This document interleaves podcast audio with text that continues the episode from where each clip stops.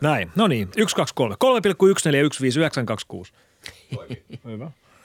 1, 2, 3, 4, 5, 6, 7, 8, noin pitkällä mä saan laskea. Mä en muista enää piinaa ainuttakaan desimaalia. Osasin aikana yli 100. Sitten ei ollut mitään hyötyä. Ei. Ei. Se, se, tähän tulokseen mäkin on tullut. Onhan se siis silleen, mä meinasin sanoa, että se on niin Osa- cool party trick, anteeksi, englannin, No ei ole. aloitan, mutta se ei ole. se ei ole. Mä osaan edelleen varmaan 50. Ei- siitä ei Tai mitään. on se joissain Kyllä juhlissa mä, mä, mä, mä itse asiassa teen soundcheckin aina, siis ulkomaillakin lavalla, niin mä teen aina piillä. Mm. Se, on, se naurattaa se, se toimii niinku noissa, noilla stageilla, Niin, toi on aika lavoilla, missä sä oot. Niin.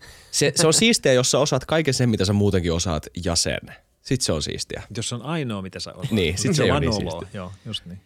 Ja hei kommentoikaa joku, jos joku osaa enemmän kuin 50 piin numeroa. Mutta tervetuloa Futycastiin Mikko Hyppönen. Kiitoksia.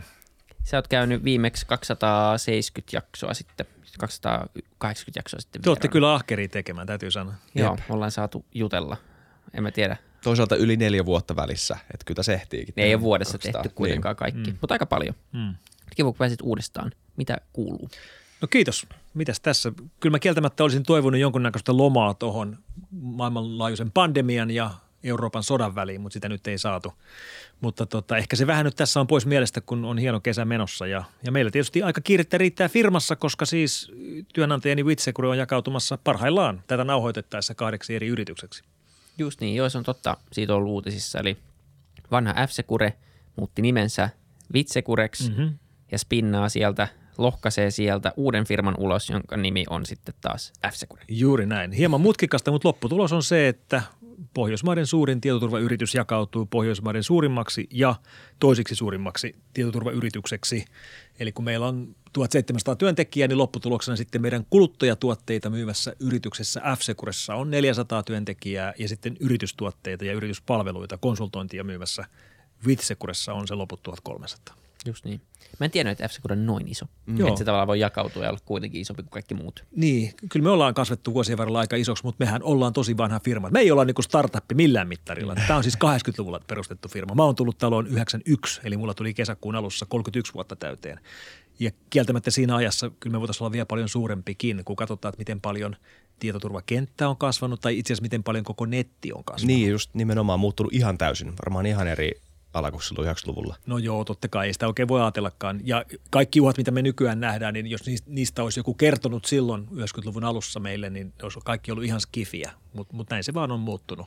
Ja tavallaan sitä voi niin kuin kyllä myöskin ajatella sillä tavalla äh, siltä kulmalta, että vaikka me niin kuin nähtiin firmana mielestäni tosi hyvissä ajoin, että netti tulee ja muuttaa kaiken ja yritettiin niin kuin kaapata kasvua siitä jättimäisestä mullistuksesta ja vallankumouksesta ja saatiin kasvua siitä, mutta varmaan olisi voinut saada vielä paljon enemmän. Että olisi vaan rohkeammin pitänyt niin kuin panna paukkuja. Toisaalta tämä on siis firma, joka on mennyt pörssiin dotcom kuplan keskellä vuonna 1999, että kyllä me kauheasti niin kuin pantiin paukkui silloin, mutta tota, no ei, joka tapauksessa firma on elossa ja kasvava ja voitollinen ja kaikki on tyytyväisiä. Mutta aika näkemyksellisesti, jos miettii, että tämmöisen firman on 80-luvulla perustanut. Niinpä. Joo. Ihan, ihan oikeasti. Niin, no siis joo, Silas Maristo silloin opiskeluaikoinaan perusti firman alkutavoitteena kavereittensa kanssa vaan on, on joku paikka, mihin voi laskuttaa, kun tekee niitä näitä hommia. Ja siitä se sitten pikkuhiljaa lähti, lähti laajenemaan. Siellähän oli kaikkein muutakin lähtöä kuin tietoturvaa. Et, et Data Fellows aikanaan teki muun muassa CRM. Itse asiassa hyvin Salesforcein kaltaista CRM-järjestelmää, joka pyöri Windows 3.1 päällä joskus y- 94. Hyvin, siis kymmenen vuotta edellä aikaansa. Ja itse asiassa se tuote on tänä päivänä olemassa edelleen, ei meidän tuote, se, se myöhemmin, tai se spinnattiin ulos, ulos jo 90-luvulla, mutta tota, siinä vaiheessa kun luettiin huomaamaan, että tämä tietoturvakenttä on se, mikä kasvaa ja missä me ollaan hyviä. Netti on muuttunut paljon. Öö, öö, hyvä lause. Tota, Totta. totta, fakta. Yksi juttu, mitä tota, nyt viime, ihan viime viikkoina, viime kuukausina on, on, on näkynyt. Me ollaan puhuttu tästä kyllä vuosia aika taaksepäin, mutta mä en ole nähnyt tämmöistä versiosta siitä koht, koskaan. Deepfake. Hmm. Puhutaan Kendrickin ö, ö, tästä Kendrick Lamarin uudesta musavideosta. Äh, mä en muista sitä biisin nimeä, mutta, ö, mutta kuitenkin sen, sen löytää, ö, jossa Kendrickin naama muutetaan muutamassa Kobe Bryantiksi. Ö, ketä muuta siinä oli? Nipsey Hussle, erilaisia jukkiksia USAssa. Ja jos mulle ei olisi kerrottu, että ne on deepfakeja, niin en erottaisi. Että mm. jonkunnäköinen, äh, mikä se termi on englanniksi? Äh, Niin Turing-testi. Ei Ne Turing-testi, vai mutta vähän niin kuin uncanny, valley. uncanny valley, Mhm. mm-hmm. just näin. Onko sulla niin, siinä sun sanalistassa uncanny valley? Ei, ei sitä löydy. Joo, täytyy keksiä siihen joku hyvä termi. Kyllä. Suomalainen termi. Mutta termi on siis se, että uncanny välistä puhutaan silloin, kun joku digitaalinen animaatio on niin todenmukainen, että sitä ei erota todellisuudesta. Mm. Niin siinä se jo melkein mulla ainakin ylitettiin. Ja sitten lisäksi äh, moni Euroopan pääkaupungin äh, pormestari on puhunut live-puhelun, äh, ainakin henkilön kanssa, jonka he luuli olevan Vladimir Klitschko, eli Kiovan mm. pormestari. Mm. Mutta näin ei siis ollut, se oli deepfake. Me ollaan aika pitkällä, eli tämä netti on todella muuttunut. Mikä on sun niin kuin näkemys tästä? Mitä ajatuksia tämä ylipäätään herättää sinussa, että me eletään tämmöisessä maailmassa nyt? Joo, kyllä me ollaan niin kuin menettämässä ikään kuin usko omiin silmiimme. Että kyllä, kyllä tämä on niin kuin tapahtumassa. Tätä on vähän niin odotettu, että jossain vaiheessa teknologia on niin hyvä, että me kykenemme luomaan maailmoja, jotka hämäävät meidät niin, että me emme enää erota totta ja, ja, ja väärennettyä. Deepfake-teknologiat on niin kuin tosi hienoa, tosi jännittävää teknologiaa ja samaan aikaan ihan karmeita ja pelottavaa. Vähän sama kuin mikä niin kuin oikeastaan koskee koko nettiä. Että se on niin kuin parasta ja pahinta samaan mm. aikaan. Se tuo meille tosi hienoja uusia asioita ja sitten kokonaan uusia riskejä. Joku deepfake, väärennetty live-kuva olisi ollut täysin mahdoton. Se on niin kuin leffatavaraa vielä muutama vuosi sitten ja nyt, nyt nämä rupeaa olemaan täällä.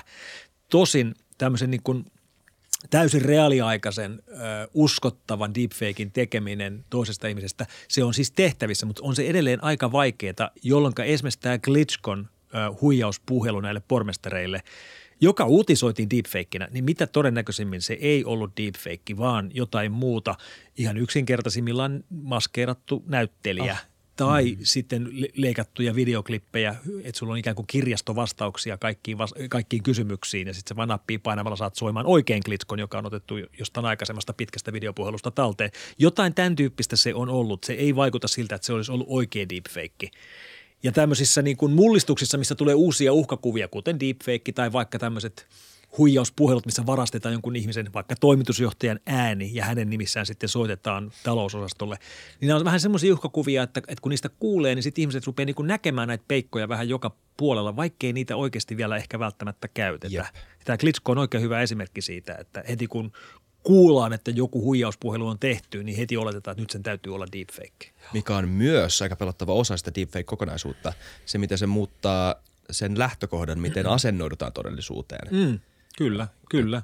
Ja, ja tää, tässä on vähän myöskin semmoinen ilmiö, että kun näitä ääniväärennöksiä nähtiin tai kuultiin ensimmäisen kerran muutama vuosi sitten, niin tuolla on ollut useampikin tämmöinen toimitusjohtajan huijaustapaus, jossa yrityksiin on soitettu ja, ja saatu siellä ihmiset lähettelemään firman rahaa väärille tileille tai maksamaan laskuja väärin paikkoihin tai väärin perustein. Ja sitten selityksenä on käytetty sitä, että siellä oli deepfake, että, että toimitusjohtajan ääni mm. oli kloonattu. Ah. Ja se on vähän liiankin helppo syntipukki. Että ei minua, en ole mikään tyhmys, tyhmyri, minua ei huijattu. Tämä oli tämmöinen deepfake voice hyökkäys, joka olisi huijannut ketä tahansa. Täysin uuden tyyppinen huijaus.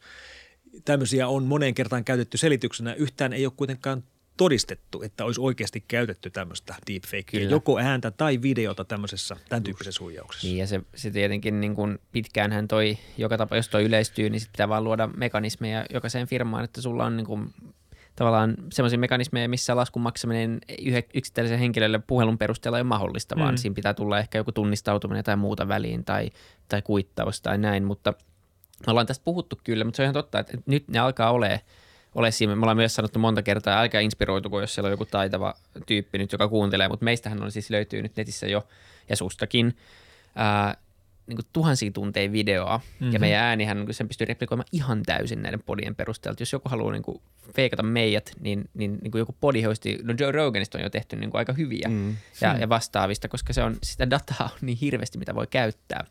Jos miettii vielä, että miten monesta aiheesta me ollaan puhuttu. Niin, mun sieltä lasten lapset tulee saamaan tosi saivartelevan ja anglismia käyttävän version musta sitten johonkin. Joo, kyllä, kyllä. Tätä ei voi mitenkään estää. Ei.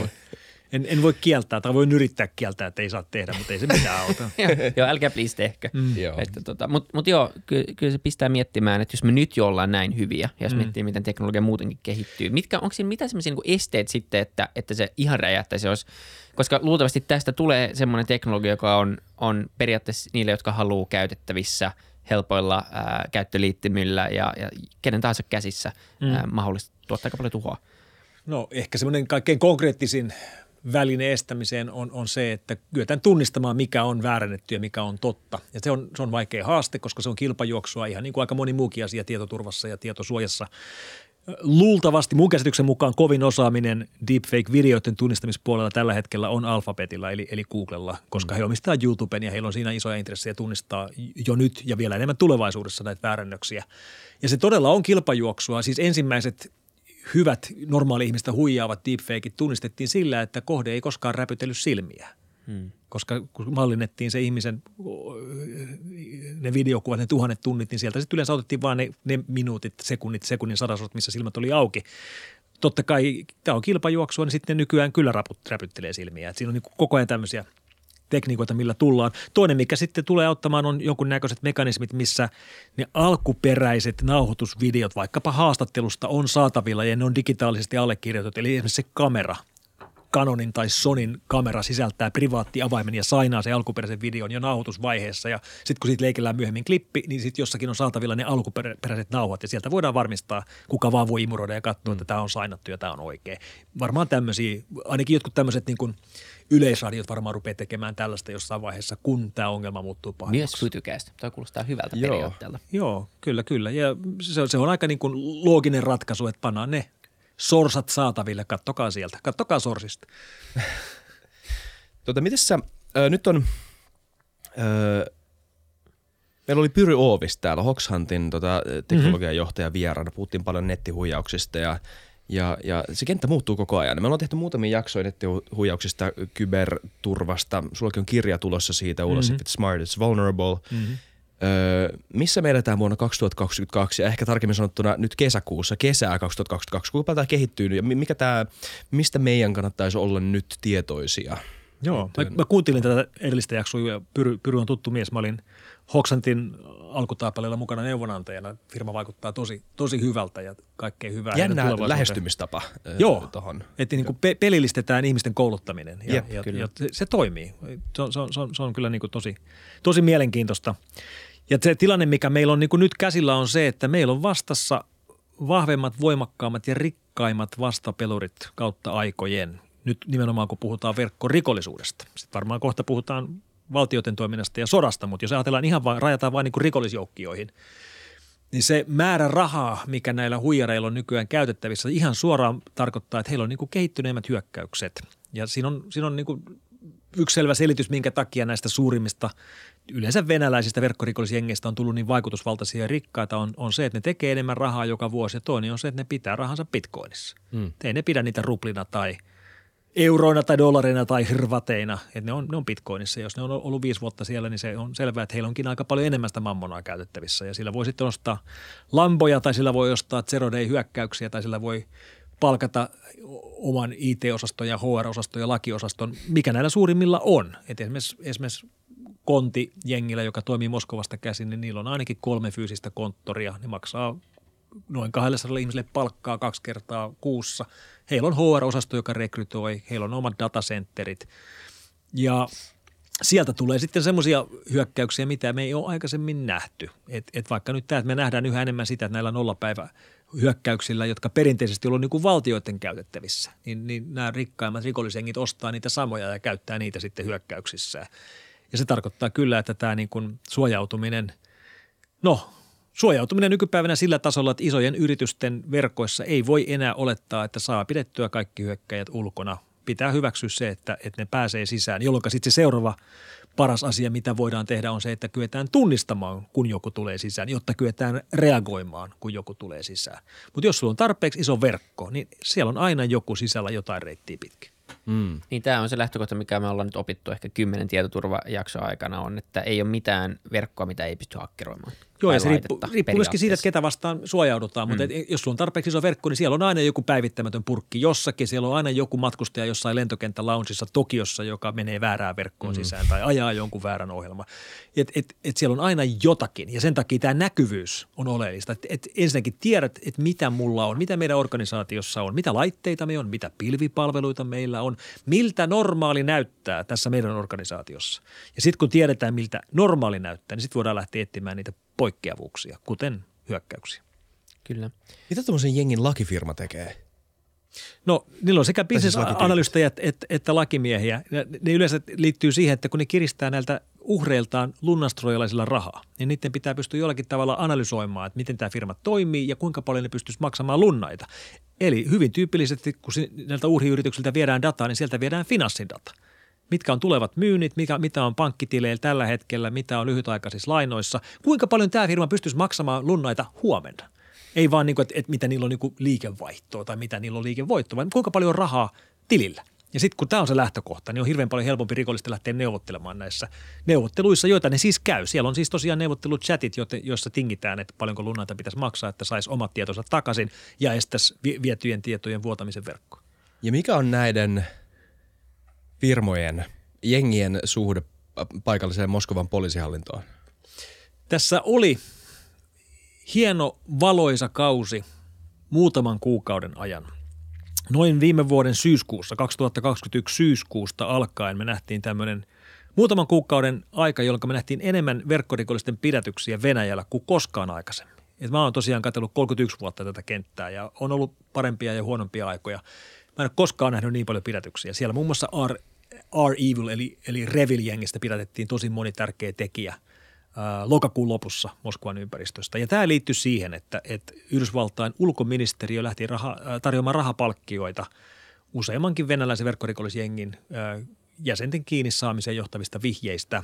Rahapalkkio tuli yleensä 10 miljoonaa. Ja tämä on siis saman kokoinen summa, mitä ne tarjoaa esimerkiksi terroristijohtajista. Eli siis Yhdysvaltain hallinto ottaa lunnastrojalaisjengit yhtä vakavana uhkana kuin terroristit – ja tämmöinen rahapalkkio lähtee syömään rikollisjärjestöjä sisältä käsin aika tehokkaasti. Et, et mm. voidaan niinku kuvitella, asettaa itsesi tähän Jep. asemaan, että olen rikollisjengin jäsen.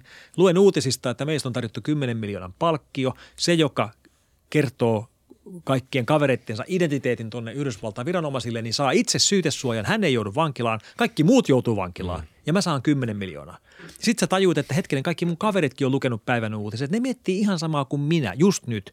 Se, joka meistä ensimmäisenä liikahtaa, niin se saa syytesuojan ja rahat ja muut ei saa mitään. Mun kannattaa lähteä liikkeelle nyt. Muut ei pelkästään saa mitään, vaan ne joutuu vankilaan. Niin, no sekin vielä. Jep, et, et, se on todella niin kuin peliteoriaa oh, ihan, jep, ihan, jep. ihan pohjimmiltaan. Joo. Ja tämä johti tämmöiseen kauteen, missä me nähtiin tosi paljon pidätyksiä. Nähtiin myöskin paljon pidätyksiä Ukrainassa. Ukrainahan on myöskin melkomoinen mm. verkkorikollisuuden pesäke. Tosin sen, sieltä tulevien hyökkäysten määrä on radikaalisti romahtanut sodan aikana, koska miehet on, on rintamalla. Mutta tota, tämä tämmöinen niin kuin, kiinni saaminen loppui aika tehokkaasti helmikuun 24. päivä, jolloin Venäjän poliisi lopetti oikeastaan oh, käytännössä kaiken niin. tämän. Ja muun muassa tästä Revil-ryhmästä on vapautettu useampikin kaveri, eli, eli tilanne on kääntynyt takaisin päällä. Onko siellä tehty jotain diilejä, että käykään tuossa vähän tekemässä isä Venäjä tai äiti Venäjälle vähän hyvää? Niin se ei ole spekulaatiota, se on hyvin varmaa, että siellä no. on tehty diilejä. Ja siellä siis myöskin monet näistä lunnastroijalaisjengeistä on julkisesti omilla Tor Hidden Service-sivustoillaan ilmoittanut, että he tekevät yhteistyötä Venäjän valtion kanssa. Ja kun katsotaan, minkä näköisiin kohteisiin venäläiset ryhmät on, on hyökännyt viimeisen neljän kuukauden aikana, niin siellä on esimerkiksi eurooppalaisia energiantuotanto- ja energiajakeluyhtiöitä, mikä on niin kuin tosi looginen kohde Venäjän kannalta, kun ajatellaan, että miten Eurooppa pyristelee eroon riippuvuudesta venäläisestä öljystä ja äh, hiilestä ja kaasusta, niin esimerkiksi vi, äh, tuuliturbiiniyhtiöt tai muu vastaava aurinkokenno energiatuotanto niin on ollut kohteena ja se on aika oleellinen kohde tässä tilanteessa. Kyllä. Paljon uutisoitu myös siitä, että Anonymous on osallistunut tähän sotaan. Mm-hmm. Onko sulla mitään arviot siitä, että miten tehokasta se oikeasti on ollut. Sitä on vaikea ehkä kuitenkin tällä kuulee jostain yksittäisistä jutuista, kun kaapataan joku TV-kanava ja yksittäisistä Joo. hauskoista niin piloista ja myös ihan tehokkaista jutuista, mutta minkälainen se merkitys oikeasti on ollut sillä? Se on potentiaalisesti erittäin merkittävä. Ainoa ongelma siinä on se, että monet näistä – väitetyistä iskuista ja toteutetuista tietovuoroista on vahvistamattomia ja se johtuu taas sitten tästä sodan sumusta tai kybersodan mm. sumusta. Eli, eli siellä on erittäin merkittäviä ä, tietovuotoja, joita on tehty venäläisten viranomaisten ja venäläisten yritysten verkoista tämän sodan aikana. Esimerkkinä nyt vaikka Venäjän keskuspankki tai Roskomnadzor, joka on Venäjän suurin tai Venäjän ainoa teleregulaattori su, kaikki suuret öljyyhtiöt on ollut hyökkäysten kohteena. Kaikista on viety gigatavulla sähköposteja ja finanssidataa ja vuodettu verkkoon. Ja, ja ne on siellä kaikkien, te voitte mennä lukemaan niitä just nyt, ne on niin kuin siellä.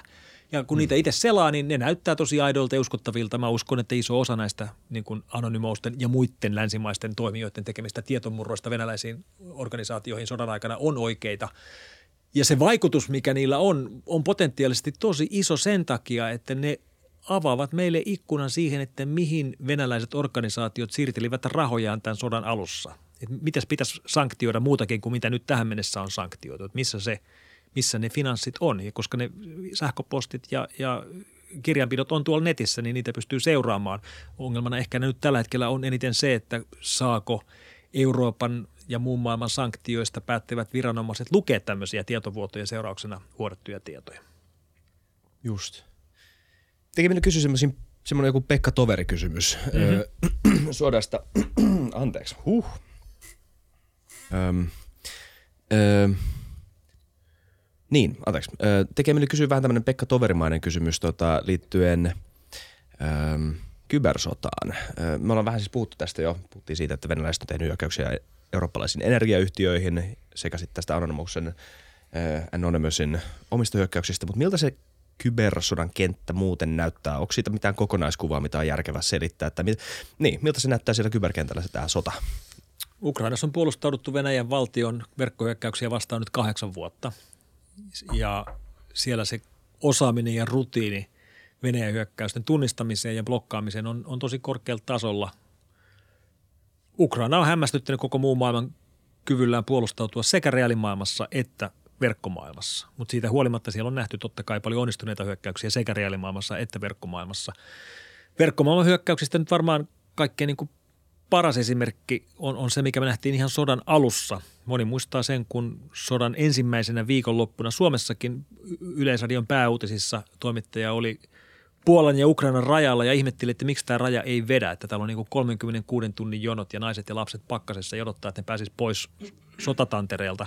Ja se vastaus siihen kysymykseen on se, että he eivät päässeet pois, koska Venäjän sotilastiedustelun Hermetic Wiper haittaohjelma oli ylikirjoittanut Ukrainan rajavartiolaitosten tietokoneiden järjestelmät. Aha. Eli rajat oli auki, Joo, mutta ne ei toimineet tehokkaasti, ne toimi kynällä ja paperilla.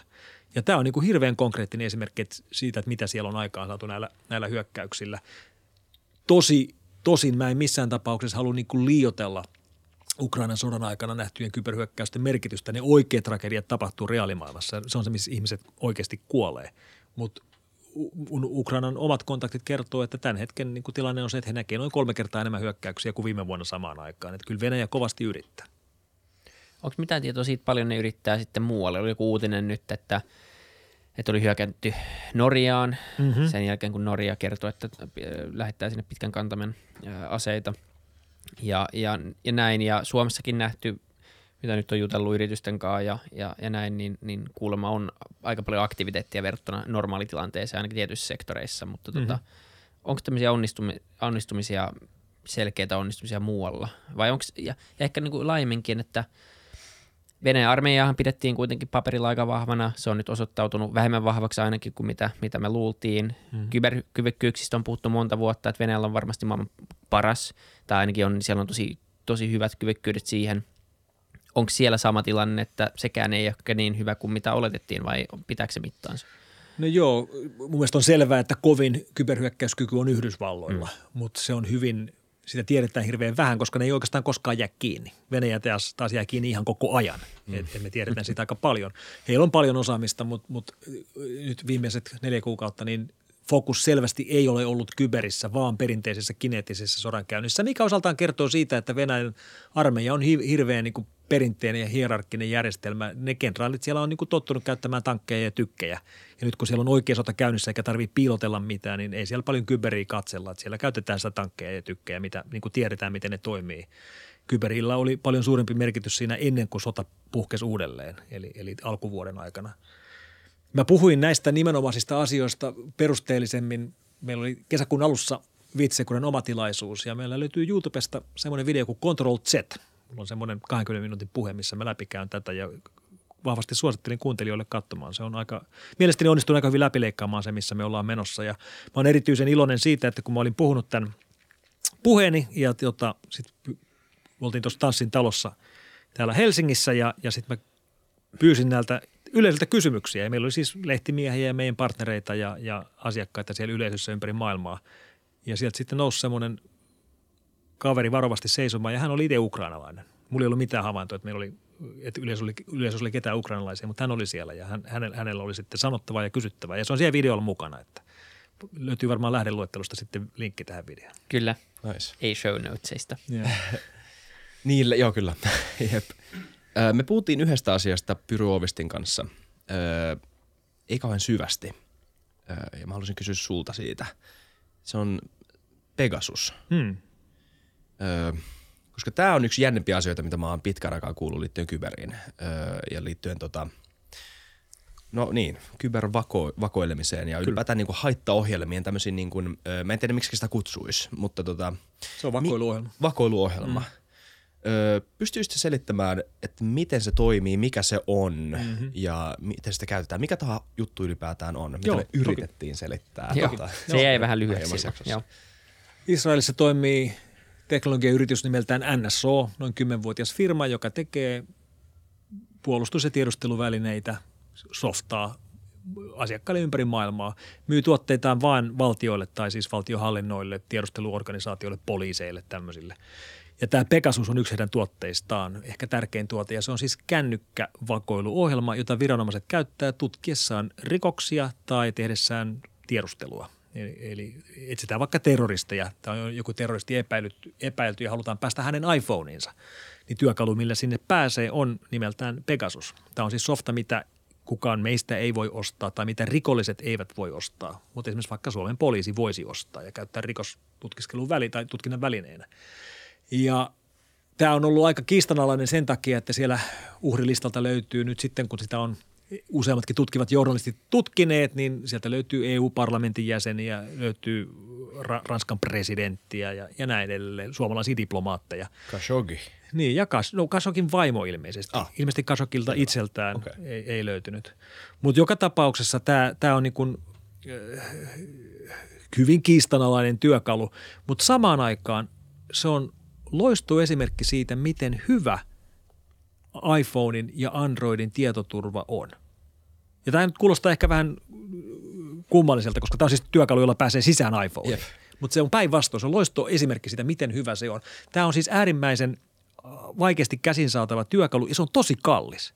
Eli, eli käytännössä se, että jos sä ostat lisenssin, jolla sä pystyt murtautumaan jonkun henkilön kännykkään, niin se maksaa niin kuin 100 tonnia. Mm. Mikä tarkoittaa sitä, että niin kuin normaali kansalaisen kännykkään, normaali ihmisen iPhonein ei murtauduta Pegasuksella, koska siellä se ei, ei kannata maksaa 100 tonnia, että pääsee jonkun kännykkä. Jonkun pääministerin kännykkään, niin kyllä kannattaa maksaa 100 tonnia, tai jonkun yritysjohtajan kännykkään. Eli, eli se kynnys on näin korkea. Kuinka Joo. paljon maksaa rahaa ostaa työkalu, millä pääsee sun Windows-tietokoneeseen? No ei mitään, se on niin kuin helppoa. Sun kännykkää se maksaa 100 tonnia. Et, et, Tämä on onnistuminen. Ja siis mun mielestä nämä rajatut käyttöjärjestelmät, kuten iOS, iPadOS ja myöskin Android, vaikka se ei nyt olekaan niin rajattu kuin, kuin iPhone, niin nämä on suurin tietoturva onnistuminen viimeisen 15 vuoden aikana. Eli nämä on siis laitteita, jotka on ikään kuin tietokoneita, mutta ne ei ole tietokoneita. Mä, mä oon usein käyttänyt esimerkkinä, että joku iPhone tai iPad on siis pleikka. Se on, se on pleikka tai Xboxi. Pleikka ja Xboxi on tietokoneita, eikö niin? Mm-hmm. Totta kai. Siellä on keskusyksikkö ja on muistia ja on nettiyhteys, mutta sitä ei voi ohjelmoida. Ja tämä on Xboxin kanssa erityisen niin kuin hyvä esimerkki, koska siis Xboxin käyttis on Windows. Xbox ajaa Windowsia. Microsoft, Microsoftin turvallisin käyttöjärjestelmä, mitä ne on ikinä tehnyt, on siis pelikonsolissa, mikä on vähän kummaa. Se siis ei ole missään yritysläppäreissä tai maksupäätteissä, vaan pelikonsolissa, siellä Xboxissa. Koska Xboxissa on hyvin tärkeää, että siellä kukaan ei pääse kopioimaan niitä pelejä, koska piratismi on se pääongelma ja se on, se on niin kuin sen takia tehty niin suljetuksi tämä järjestelmä. Xbox on tietokone, jota sinä itse et saa ohjelmoida, vaikka omistat sen Xboxin. Niin ainoat ohjelmat, joita sinä saat ajaa, on ne, mitä sä ostat sieltä Storesta. Ja tämä on se täsmälleen sama malli, mikä meillä on meidän iPhoneissa. No Xboxeissa ja Playkoissa ei ole viruksia, eikö niin? Ei ole verkkohyökkäyksiä, ei ole, ei ole hakkerointia, ei ole viruksia, eikä ole iPhoneillakaan. Ja nämä on ne samat syyt, suljettu järjestelmä, jolloin esimerkiksi tämä Pegasus, jolla sinne iPhoneen pääsee, se on, se on kallis osittain sen takia, että se tuote on niin premium, osittain sen takia, että se on niin vaikeaa. Eli siellä ei ole mikään yksi yksittäinen heikkous, että siellä on joku web-selaimessa oleva joku reikä, josta mennään sisään, vaan sieltä täytyy olla kokonainen niin kuin, kerros, kerroksen päällä olevia heikkouksia, joita hyödynnetään ketjussa, jotta päästään siihen laitteeseen sisään. Ja sittenkin siellä yleensä ei pysytä, jos se laite buuttaantuu. Mm. Eli iPhonein buuttaaminen poistaa melkein käytännössä kaikki tämmöiset hyökkäykset. Tosin sitäkin nämä yrittää kiertää sillä, että jos iPhonein buuttaa painamalla virtanappia, niin ne kaappaa sen virtanappin ja saa sen näyttelemään, että se buutattaisi se kännykkä. Se ei buuttaa oikeasti. Se, mikä, miten se kannattaa oikeasti tehdä, on, että silloin tällöin antaa iPhonein käyttää virtansa loppuun, niin se sammuu ihan oikeasti, kun ei ole enää virtaa. Sitten se sammuu oikeasti. Okay. Se ei ole mikään ongelma onneksi. Mut vielä, ja, ja, ja, ja, sillä se Pegasus lähtee. Niin, mutta sori, voinko mä vielä kysyä tästä sen suor- koska tota, äh, siis tosi jännä kulma. Ja mä oon kuullut tuota myös siis iPhoneista ylipäätään tota, monesta Applen tuotteista on poikkeuksellisen hyviä tietoturvassa, mutta mä en osaa yhtään, en olisi yhtään osannut selittää miksi. Mutta toi jättää sen kysymyksen, että jos se on niin vaikeeta, niin miten ne sitten pääsee sisään? Mikä on se Pegasuksen tota, mekanismi, jolla se pystyy pääsemään Joo, no siellä on, siellä on sitten etsitty heikkouksia semmoisista järjestelmistä, joihin pääsee – jo, jo, joihin pystyy jotenkin ulkopuolelta vaikuttamaan. Esimerkkinä yksi Pegasuksen käyttämä heikkous oli se, että vastaanottajat saivat tekstiviestin, itse asiassa MMS-viesti, jos muistatte tämmöiset multimediaviestit, mitä aikanaan pystyi nokialaisiin lähettämään. iPhonekin tukee niitä, niitä vaan ei kukaan enää lähetä. Mutta siellä lähetettiin MMS-viesti, jossa oli liitteenä uh, Apple Music uh, playlist biisejä.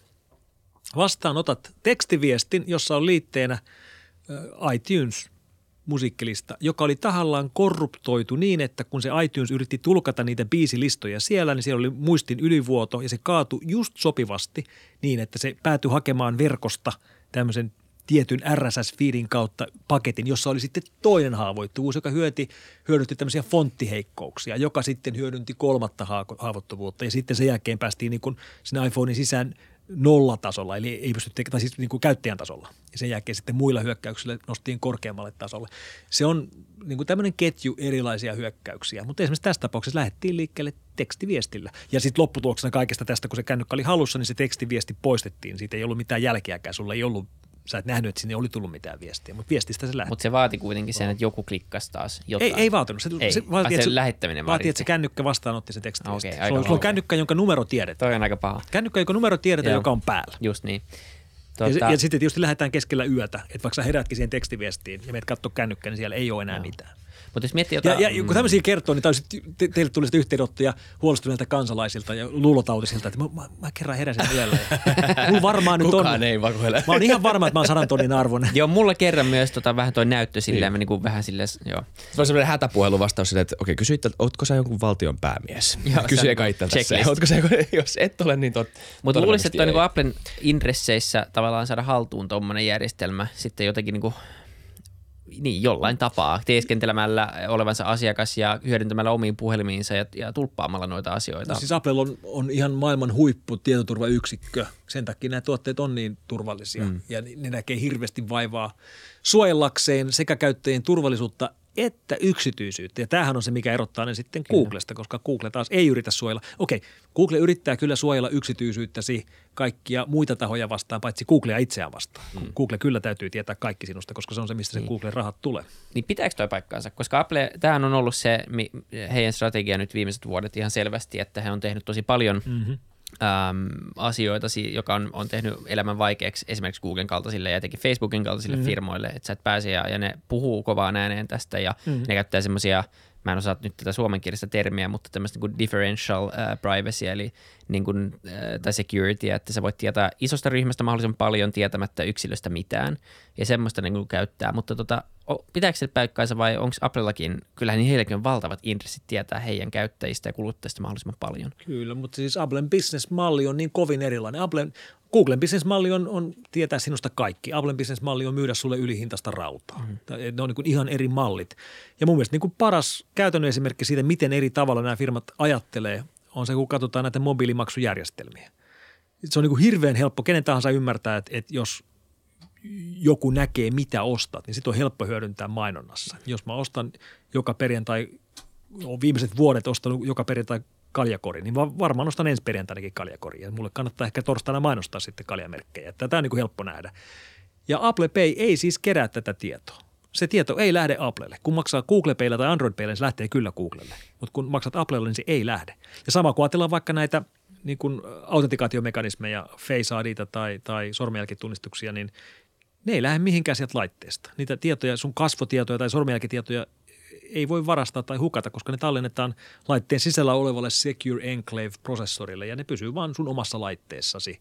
Ja tämmöisiä niin kuin, ei kukaan valmistaja tämmöisiä edes miettisi, ellei ne oikeasti olisi vakavissaan sen yksityisyyden mm, suhteen. Nimenomaan. Ja onhan toi mukava silleen kuulla, että joku myös miettii, koska se, että tota, mm. Mutta noita on aika monta miljardia noita laitteita tuolla käytössä. No, no ei, tuolla... täytyy muistaa, että ei ole millään lailla markkinajohtaja. Apple on ihan alta vastaaja. Niillä on, niillä on aika pieni markkinaosuus, mikä on aika hämmästyttävää, kun niin kuin tuntuu, että vähän jokaisella on iPhone. Niin. Markkinaosuus on kai 18 prosenttia. Kyllä, mutta se Aasiassa ja, ja monessa paikassa niin, niin Samsung ja monet uudet halvemmat merkit niin jyllää ja jyrää, että niin. tota, se on ihan. Mutta täytyy nyt sanoa vielä sitten se, ettei tämä mene Applen ylistämiseksi, että totta kai siellä on ongelmia ja kyllä niilläkin saa niin kuin ongelmia aikaiseksi, koska läheskään kaikki hyökkäykset eivät ole teknisiä, siis ne ei ole mm, haittaohjelmia tai hakkerointia, vaan sitä, että käyttäjältä pöllitään salasana. Niin. Käyttäjä huijataan väärälle sivustolle ja jollain puhelimella on kahta vaikeampi nähdä, että onko tämä urli oikein vai väärin, kun se näyttö on aika pieni ja teksti on pikkusti ja siihen ei mahdu kuin osoitteen alkuosa ja käyttäjät antaa niitä tunnuksia ja tulee kaiken maailman pakettihuijauksia ja muuta. Tämä on kilpajuoksu tämäkin. Eli jos ei päästä sen laitteen kautta sisään, niin sitten mennään sen käyttäjän kautta sisään. Ja kun sinne tuodaan uudenlaisia mekanismeja, niin kuin nyt nykypäivänä yleistyy nämä two-factor authentication-mekanismit. Et, et, no ehkä kaikkein tunnetuimmat esimerkiksi Suomessa on nämä mobiilipankit, joka mm. yhä useampi vaatii, että on joku appi, jolla tunnistaudutaan. Ja se on se mekanismi justiinsa, millä saadaan lisää turvaa sinne. Niin nyt on ruvettu näkemään tämmöisiä huijauksia, että jos halutaan viedä sun tunnus, vaikka nyt Spotify, jos sulla on Spotifyssa tämä two-factor autentikaatio käytössä, niin huijaus lähtee liikkeelle siitä, että sulle tulee ensin viesti sähköpostilla tai tekstarilla, että hei, joku yrittää viedä Spotify-tunnustasi – vahvista syytesi, lähetämme sinulle vahvistustunnisteen ja vastaa se sähköpostilla tai tekstiviestillä tähän. Ja sitten sen jälkeen yrittää kirjaantua sun tilille ja se laukaisee sen two-factor autentikaation, mm. niin sitten sä hölmönä lähetät sen sille hyökkäjälle. Eli niin kuin aina pitää niin kuin pysähtyä ja miettiä, että aina kun tuntuu, että on kiire, että mm. jo on hätä ja nyt pitää tehdä nopeasti jotain, niin silloin pannaan kännykkä tai tietokone vähäksi aikaa sivuun ja käydään vähän juomassa lasi vettä ja mietitään hetken aikaa ja sitten vasta tehdään. Kyllä, mm. joo se on, se on hyvä oppi ja hyvä, hyvä neuvo. Mutta se on vaikea sitten, kun oikeasti tuntuu, että on kiire Kyllä. muistaa. Näin on. Ja mä mietin sitten, kun, kun mä, mäkin käytän OP, tai OPhan haluaa muuta sen mobiilivarmenteen tosi usein, niin siinähän on se koodi, jolla mä varmistan sen, että onko tämä nyt oikeasti loppujen lopuksi se, just se mobiilivarmennuskohde, jonka mm. mä haluan mobiilivarmentaa. Niin en mä tiedä, mikä mun prosentti on, että kuinka monta kertaa mä oon niin tietoisesti matchannut sen – niin, niin että katsoa sitä. Niin, niin. mutta siinä tietysti kun se tilanne on, jos sä itse olet just syöttänyt lasku ja haluat just nyt maksaa ja sitten se vaatii vahvistusta niin. just nyt, niin todennäköisyys on, että se on ihan oikein. Kyllä, niin, mutta sillä, että se, se tapa, mikä rakentaa itselleen ikään kuin. Joo. Niin, se on totta, että jos, mutta mut toisaalta jos sä et ole tekemässä yhtään mitään yhtäkkiä tulee No joo, se, tärkeintä on tosiaan se, että aina kun tekee jotain poikkeavaa, mm. niin pysähtyy ja miettii. Yksi, tota, mä, me puhuttiin, tota, nyt mulla vähän tässä aiheessa, niin äh, palaan takaisin taas siihen Pyry jaksossa me puhuttiin nettihuijauksista, niiden eri strategioista, niin nyt on ollut tämä DHL-huijaus. Mm. Mä en tiedä, sanonut niitä meille, ja mä oon sanonut varmaan 20. Ja se on jännä y- uusi strategia, koska mä melkein siinä 15, 15 tota mailissa olin silleen, että näitä on tullut niin paljon, että mä nyt menen vaan. näitä on tullut liikaa, mä en jaksa enää näitä. No, mä annan teille, ot, ottakaa vaan mun.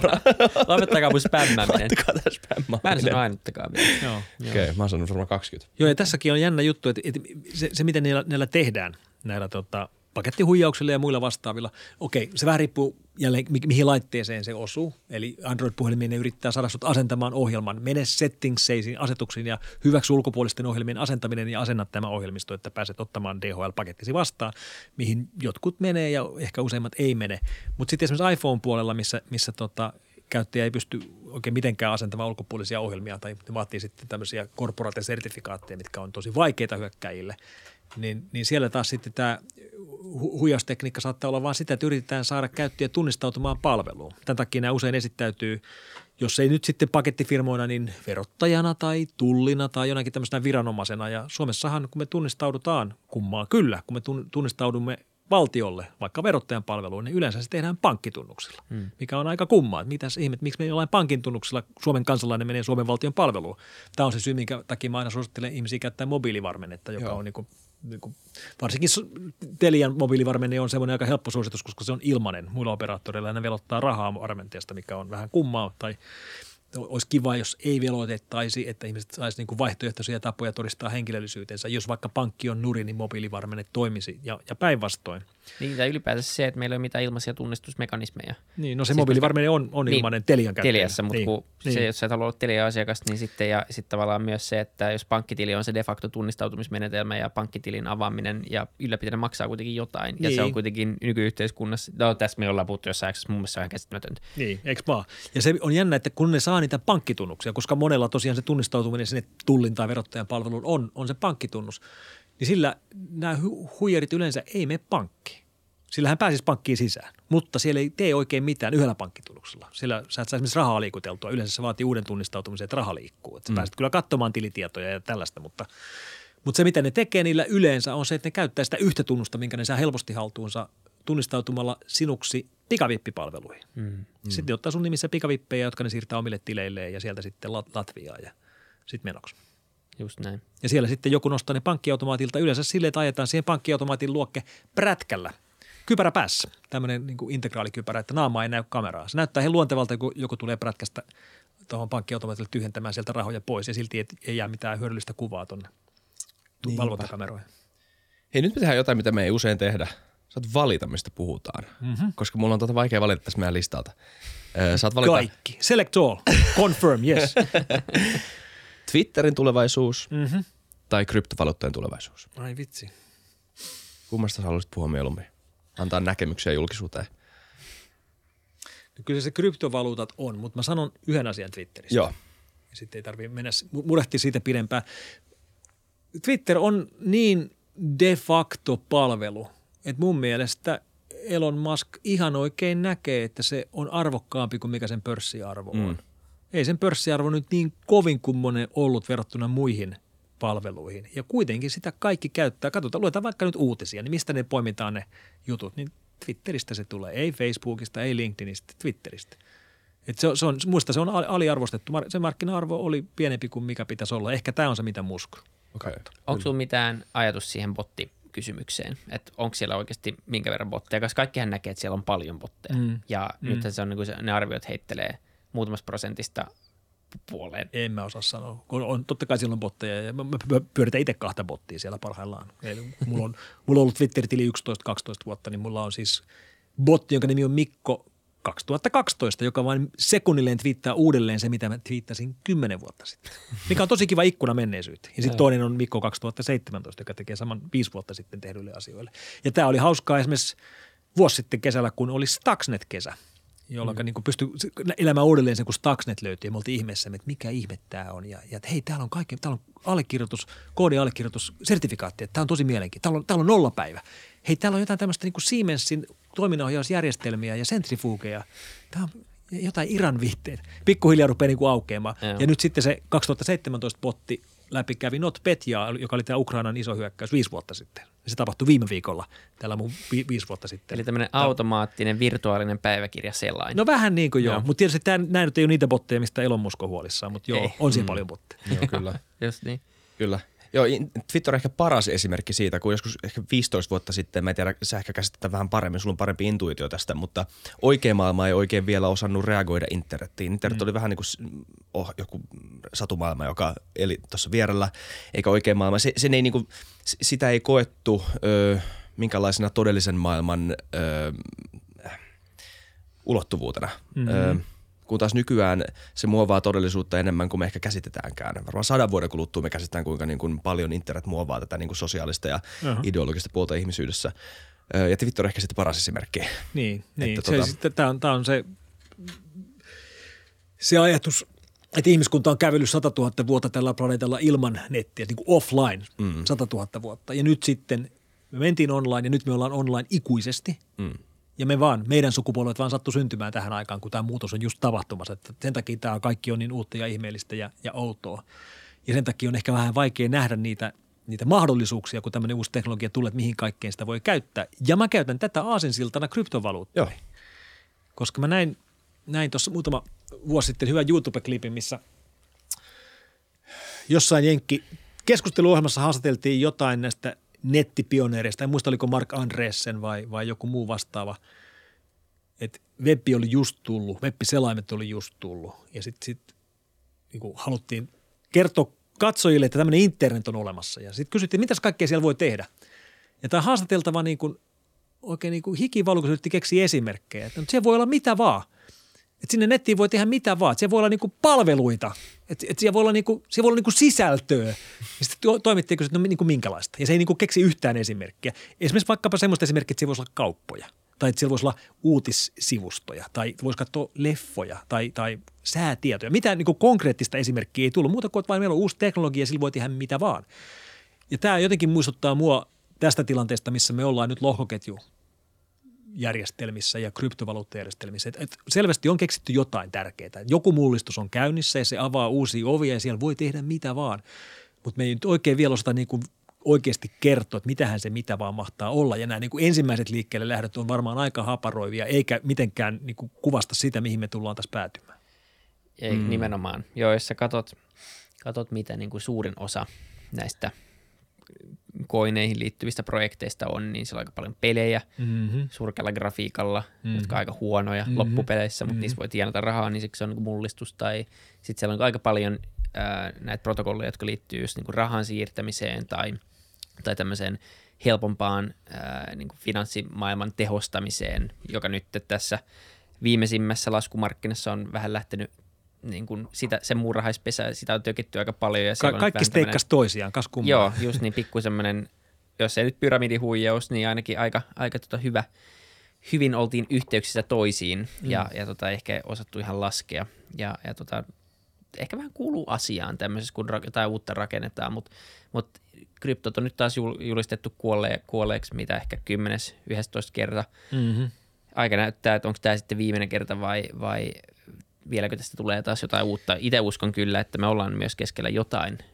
Sitten, että miten isoa se on, niin tuskin kukaan myöskään 90-luvun puolivälissä tai lopussa. Ehkä jos katsoo käyttäjämääriä, niin me ollaan nyt jossain, missä netti oli vuosituhannen vaihteessa niin, suunnilleen. Niin, niin. Niin. Joo, ja silloin kun se nettikupla puhkesi, niin ne firmat, jotka silloin, jolle naureskeltiin, että siellä ne yritti myydä jotain niin kuin eläintarvikkeita netissä. Joo, kaikki et, se on tullut. Niin, kaikki se on kuitenkin totta. Joo. Kaikki ne lupaukset toteutui, siinä meni vaan pidempään. Et, et siinä on tosiaan tämä hype curve näkyy, näkyy hyvin konkreettisesti. Toteutuuko nämä nyt samalla lailla sitten lohkoketjupuolella, niin ehkä, ehkä ei, mutta kyllä siinä paljon niin samoin viitteitä on. Ja, ja niin kuin ennen kaikkea mun mielestä on tärkeää huomata se, että et, et siellä on niin kuin oikea innovaatio. Siis mun mielestä hirveän helppo määritellä tai huomata, kun joku innovaatio on niin kuin iso innovaatio. Se on se, että kun se on keksitty, niin se on tosi ilmeinen niin kuin lohkoketju on. Et, et se on niin kuin helppo, sehän on vaan tietokanta, jossa niin kuin jokainen transaktio on, on muuttamaton ikuisesti ja julkinen ikuisesti – That's it. Että mm. ei kuulosta kovin kummoselta innovaatiolta. Sitä vaan ei ollut keksitty mm. ennen kuin se sitten keksittiin 2009 tai 2008. Mitä mieltä sä oot niistä väitteistä, että, että tota, tämmöistä kuulee ja näkee aina välillä. Mä en ole siihen paneutunut ihan hirveästi, mutta mun käsityksen mukaan lohkoketjuteknologia tai niitähän on erilaisia lohkoketjuja, mm. mutta tämä perusajatus on ainakin tu- tosi turvallinen. Mutta vain aina välillä näkee näitä väitteitä, että se ei olisi että sitä on niin kuin joitain, mutta mä en tiedä liittyykö nämä niin kuin oleellisesti siihen niin kuin fundamentaaliseen teknologiaan vai johonkin protokolliin, mutta on pystynyt näyttää, että hei, on saatu muutettua jälkeenpäin tai on pystytty tekemään jotain. Sitten väitetään, että, että niin, ne on yhtään yksityisestä niin lohkoketjusta esimerkiksi, jossa olisi joku näköinen tämmöinen niin kuin edittimahdollisuus. Tai... Mm. Niin, no siinä on monta tasoa. Et, et, et, itse lohkoketjujen turvallisuus riippuu, riippuu paljon siitä, mikä se proof-järjestelmä on. Että onko se sitten louhintaa vai onko se jotain, joku kehittyneempi mekanismi. Ja sitten toinen puoli, missä tosi paljon ongelmia on nähty viime aikoina, on sitten nämä erilaiset ohjelmoitavat rahat, kuten sitten älysopimukset tai, mm. tai muut tämmöiset niin kuin, niin kuin rahan ohjelmointi on yleensä. Ja, ja siellä totta kai kun se on niin kuin ohjelmoijien tekemiä järjestelmiä sen itse lohkoketjun päälle, niin jokainen ohjelmointibuki on potentiaalisesti fataali. Mä oonkin moneen kertaan sanonut, että tämmöinen niin kuin äh, haavoittuvuuspalkkiojärjestelmä eli bug bounty löytyy jokaisesta kryptojärjestelmästä, halus ne sitä tai ei. Et vaikka siellä ei olisikaan mitään virallista bug bountyä, niin sitten siellä on ilmeinen bug bounty. Jos löydät bukin, niin sä saat rahaa. Ja joku ne kyllä sieltä sitten vie ja sitä kautta sen bukit sieltä sitten löytyy – mutta tämmöinen niin kuin perusturva, ajatellaan nyt vaikka tätä suurinta ja kauneinta, eli Bitcoin-lohkoketjua, niin on se ihan käsittämättömän hyvin koodattu. Luotu silloin se alkuperäinen järjestelmä. Ja sen, sen takia se, siellä niin kuin liikkuukin ehkä osittain näitä niin tietoturva-ihmisten keskuudessa salaliittoteorioita, että sen täytyy olla jonkun valtion tekemä projekti. Että se ei missään tapauksessa ole mikään yksi jätkä. Että tämä on niin kuin aivan liian hyvin tehty ja tämä on tosi hyvin mietitty.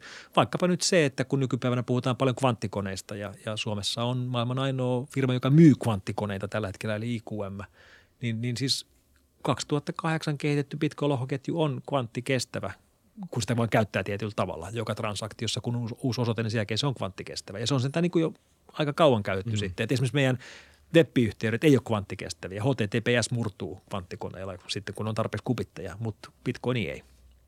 Wow. Kyllä. Onko sulla vuosien varrella, me juteltiin viimeksi, sulla oli se bitcoin, sulla on fyysinen bitcoin. Ei pidä paikkansa. ei pidä, ai niin ei. Kiistän. Ai niin ei saa sanoa, tähän jotain pois, jos ei. Sä, sä puhuit jostain semmoista, että semmoinen täällä? saattaa olla olemassa. Katsotaan. Ei, tämä, tämä Ai se oli joku erikoini. Kato, kato. Sulla Siellä edelleen se on. on se. Mulla on edelleen täällä yksi, yksi, wow. yksi tämmöinen. Tota. Yksi koini mukana. Niin. Voi mennä kauppaan. Crazy. Onko sulla, For the record, se on lataamaton, se on ihan demokoini, mutta on, on, kyllä se on oikein bitcoin, mutta siellä ei ole rahaa sisällä. Mua ei- Okei. Mua ei kannata kolkata sen takia. hyvä joo, hyvä, hyvä lisäys, hyvä lisäys. ja sulla olisi jotain voidaan editoida pois, jos tota, ähm, niin, ähm, onko sulla nyt vuosien varrella muuttunut käsitys siitä, että mikä bitcoin on? Jos ei niinku puhuta siitä ö, teknologiasta sillä lailla, mutta nimenomaan bitcoin. Ö, ja tähän liittyy varmaan myös paljon niinku taloustieteellistä analyysiä tai jonkunnäköistä näkemystä siitä, että mikä, onko se raha, onko se assetti, mikä se on? No tuossa mun viime vuonna ulos tulleessa kirjassa mä käytin vertauksena näitä kalliita käsilaukkuja. Mikähän se käsilaukku oli, mikä mulla oli esimerkki, taisi olla Hermesin joku, joku tietty laukku, joka on niinku tämmöinen ultra luksustuote, joka on arvokas lähinnä sen takia, että niitä ei tehdä kauhean paljon. Ja niitä ei tehdä kauhean paljon sen takia, että ne olisi arvokkaita. Mm. Että ne on niin kuin hyvin laadukas, harvinainen huipputuote, joita on tosi vähän. Ja sitten niille tulee niin kuin itseisarvoa siitä, että ne on haluttuja ja niitä on vähän. Ja Bitcoin on niin kuin ääriesimerkki tästä. Että ne on haluttu, ne on kalliita tehdä, ne on tosi kalliita tehdä. Ne on tosi haluttuja ja niitä on tosi vähän ja niitä ei koskaan tule lisää ja niitä ei pysty kopioimaan. Ei se kauhean paljon muuta tarvii, että ihmiset haluaa niitä. Tästä tulee niin ihmisluonne tietysti Jep. mukaan. Että kun niitä on vähän ja, ni, ja, ja, ja niitä ei pysty kopioimaan ja ne aidot on, niin kuin altcoin ei saa halvalla, mutta aitoja saa vaan kalliilla. Että se niin kuin luo tämmöisen keräilymanian siihen ympärille. Ja se, se ei ole pelkästään ihan mania, vaan se, se, jos on tarpeeksi pitkään itseään toistava, niin se, se niin kuin luo sinne aitoa arvoa, jonka jälkeen sitä, se sitten pysyy siellä. Totta kai sen arvo heittelee, niin kuin nyt on nähty, mutta tuskin se nollille menee. Ja lisää, kun ei koskaan enää tuu. Et, et siellä on niin kuin 90 prosenttia on jo louhittu, ja ky- 10 prosenttia jäljellä. Se, että niin kuin, onko tämä niin kuin järkevää vai ei, niin, niin ainakaan niin kuin energiakulutuksen kannalta se ei ole järkevää. Ja onko siellä asioita, mitä pitäisi korjata? No varmasti on, mutta ensimmäiseksi mainstream niin kuin kryptovaluutaksi, niin aika hämmästyttävän hyvin onnistunut. Mm. Niin ja siis se on miljardi, siis niin kuin miljardi käyttäjää. Niin, aika, aika, on aika niin hämmästyttävä, hämmästyttävä suoritus näin lyhyessä ajassa. Niin, ja jos, jos ne niin kuin luksuskäsilaukut on älyttömiä, niin, niin sitten tämä on samalla tavalla älytön.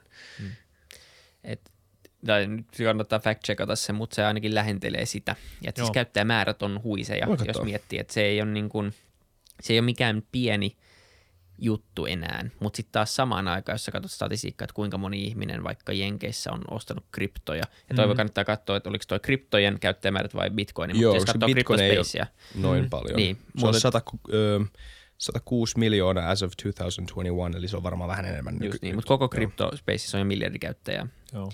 Ja, ja tota, mutta se, jos katsoo sitten samaan aikaan kuitenkin, miten, miten tota, prosentuaalisesti vaikka Jenkeissä, kuinka moni on ostanut vielä kryptoja, niin se on, ne on aika pieniä ne prosentit kuitenkin. Kyllä, joo. Että tota, ja Bitcoin on niin mielenkiintoinen. Sitä on, sitä, sitähän voi tarkastella tosi monesta kulmasta. Se on helppo sanoa täällä niin kuin omasta näkökulmasta tai länsimaissa, missä on jo relatiivisesti niin kuin stabi- stabiilit valuutat, stabiilit valtiot ja näin, että sillä ei ole mitään niin kuin synny näistä sisäistä, niin kuin mitään, mitään kunnon arvoa. Mm-hmm. Taas joku voi väittää, että sillä on jo paljon arvoa tänä päivänä monelle ihmiselle. Sillä on Mm. osittain arvoa rikollisille, joo, mutta sillä on ollut myös paljon arvoa tässä sodan aikana, rahan siirtämisessä, Joo. omaisuuden siirtämisessä. Että se on vähän semmoinen länsimainen perspektiivi myös sanoa, että sillä ei mitään oikeata arvoa. Että se on, niin kuin, riippuu tietenkin siitä, Keneltä kysyy? Niin, no. Sitten tuleeko siitä niin kuin tosi iso ja kuinka arvokas, niin siihen ei löydy mitään mun mielestä hyvää arvostustapaa ja kukaan ei voi sanoa, että Bitcoinin arvo on jotain vuonna 2030. Se on, se, sitä ei voida ennustaa luotettavasti. Että voidaan käyttää tämmöisiä Metcalfen lakeja ja muita ja kertoa, mm. että kun sen arvo on, on suorassa suhteessa sen käyttäjämääriin ja bla bla bla, mutta tietenkin niin kuin pelkkä käyttäjämäärä ei johda mihinkään, vaan se, että mihin se käytetään. Niin, niin. ja sitten edelleen toistan sen, että niin kuin tosi harvinainen omaisuusluokka, jonka kokonaismäärä tiedetään täsmälleen. Mm. kultaa voidaan löytää lisää ja seteleitä voidaan painaa lisää ja maapallo saattaa törmätä asteroidi täynnä timantteja milloin tahansa, mm. mutta bitcoineja ei tule enempää. Niin, toi on tosi jännä. Se on sen niin kuin iso vaan. innovaatio, vaikka se kuulostaa taas tosi simppeliltä. Niin, ja se, niin se on se. Juuri niin, ja se on samalla tavalla kuin NFT-hype tässä tulee ja menee, niin, niin NFT on siis DRM, eli Digital Rights Management, ihan sama tekniikka, millä on estetty ohjelman kopiointi. Yleensä niin kuin hyötyohjelmien tai peliohjelmien kopiointi tai sitten musiikin kopiointi eri, eri DRM-järjestelmillä. NFT on täsmälleen sama idea, eli, eli estetään kopiointi, Te, tehdään keinotekoista ää, harvinaisuutta teknologian keinoin. Ja se on jälleen kerran niin kuin aika tämmöinen niin kuin tyhjä paperi, että mihin sitä voi käyttää. Se, että sillä tehdään keräilykortteja tai keräilytaidetta on niin kuin se ihan ensimmäinen ja ilmeisin asia, mutta voi tehdä niin, kuin niin paljon muutakin.